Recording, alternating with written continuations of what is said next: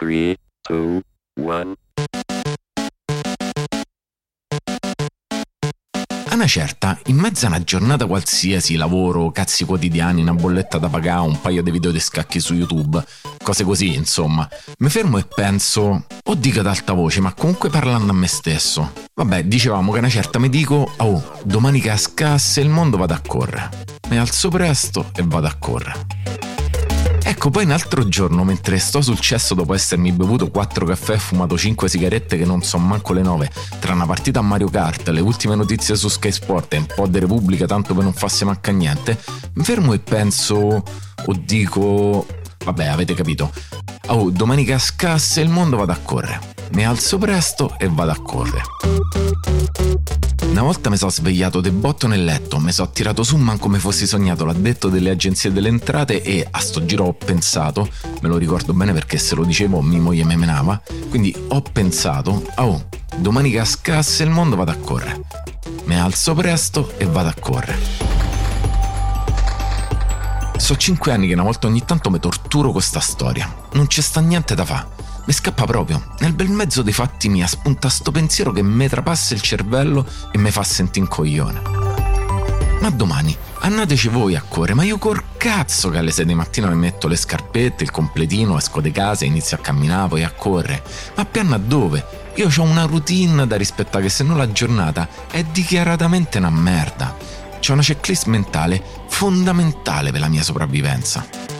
Dormo, mi sveglio, mi alzo, do un bacetto a mia moglie quando ci sta, saluto il cane che nel frattempo sta a quattro dei bastoni sul letto e manco l'ho sentito salì, saluto il gatto, sbrocco all'altro cane che mi ringhia. Non è colpa mia, giuro, fosse per me ci convivrei pacificamente, ma questa è un'altra storia, vabbè. Li faccio sciapiscià, metto sul caffè, mi mangio due fette biscottate col miele, mi bevo il caffè, mi fumo una sigaretta, vado al cesso.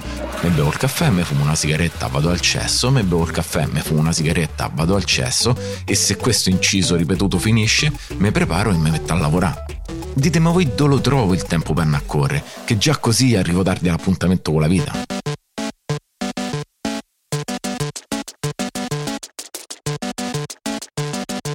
System shut down. Ecco la vita. La vita è una cosa strana. Ci stavo a pensare proprio l'altro giorno. È una vita che penso che la vita è una figata.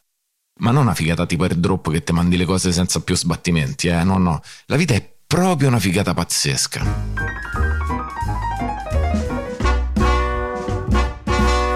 Non so perché c'ho sto pensiero ricorrente, anzi sto stato catatonico con espressione inebetita e sorriso da pesce lesso ogni volta che penso alla vita.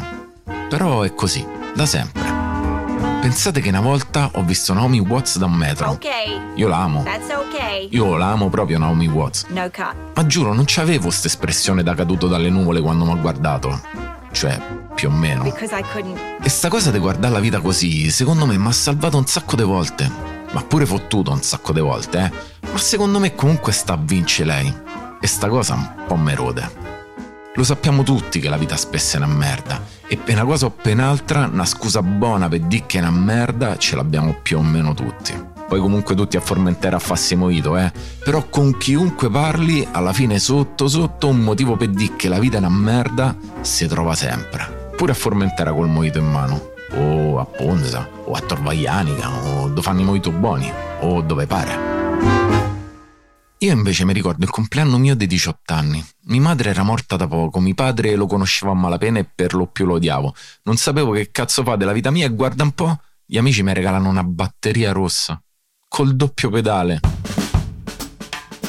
Il giorno dopo piangevo come un vitello pensando che mia madre non ci stava più, ma nel frattempo ridevo seduto sullo sgabello girevole con le bacchette in mano in Nirvana a cannone dicendo che alla fine era una figata, che c'avevo gli amici più belli del mondo, che anche se mi sentivo solo in realtà non lo ero e che sarebbe andato tutto bene e che chiaramente sarei diventato più forte di Dave Grohl a suonare. Sto qui a parlare di corsa, quindi chiaramente col cazzo che sono diventato più forte di Dave Grohl, eh? Ma a sto punto, sta vittoria per esempio, a chi la dovevamo dare? Alla vita che è una merda o alla vita che è una figata? Cioè, io non lo so. Capite quanto può essere difficile vivere così se non puoi nemmeno delegare completamente tutta la merda che ti porti appresso a un concetto astratto come la vita? Una tragedia. Però, Qualche giorno fa, mentre stavo davanti al computer a fare cose di grafica per un cliente, non ve tedio con quanto avrei preferito fare l'idraulico in quel momento al posto di sta a fare sta roba, vabbè. Mentre stavo a fare una cosa per sto cliente, mi fermo de botte e guardo un quadro che sta dietro il mio schermo. È un quadro gigante con otto uccellini appollaiati a coppie sui rami di una foresta che sembra copiata male da Gauguin, che mio padre mi sa che ha riportato dalle Maldive. Ecco, mentre guardo ste fratte verdine, mi dico, o penso, ah oh, eh, il giorno dopo sono andato a correre. Veramente. È una figata pazzesca. Io sono Michele Catalano e questo è Ci vuole fegato, un podcast sulla corsa senza esagerare, scritto da me e prodotto da Piano Zero Media. La cura editoriale è di Sara Canali e Niccolò Maria Santi, la producer è Giulia Zampacorta. Tutti gli inserti audio sono indicati nella sinossi.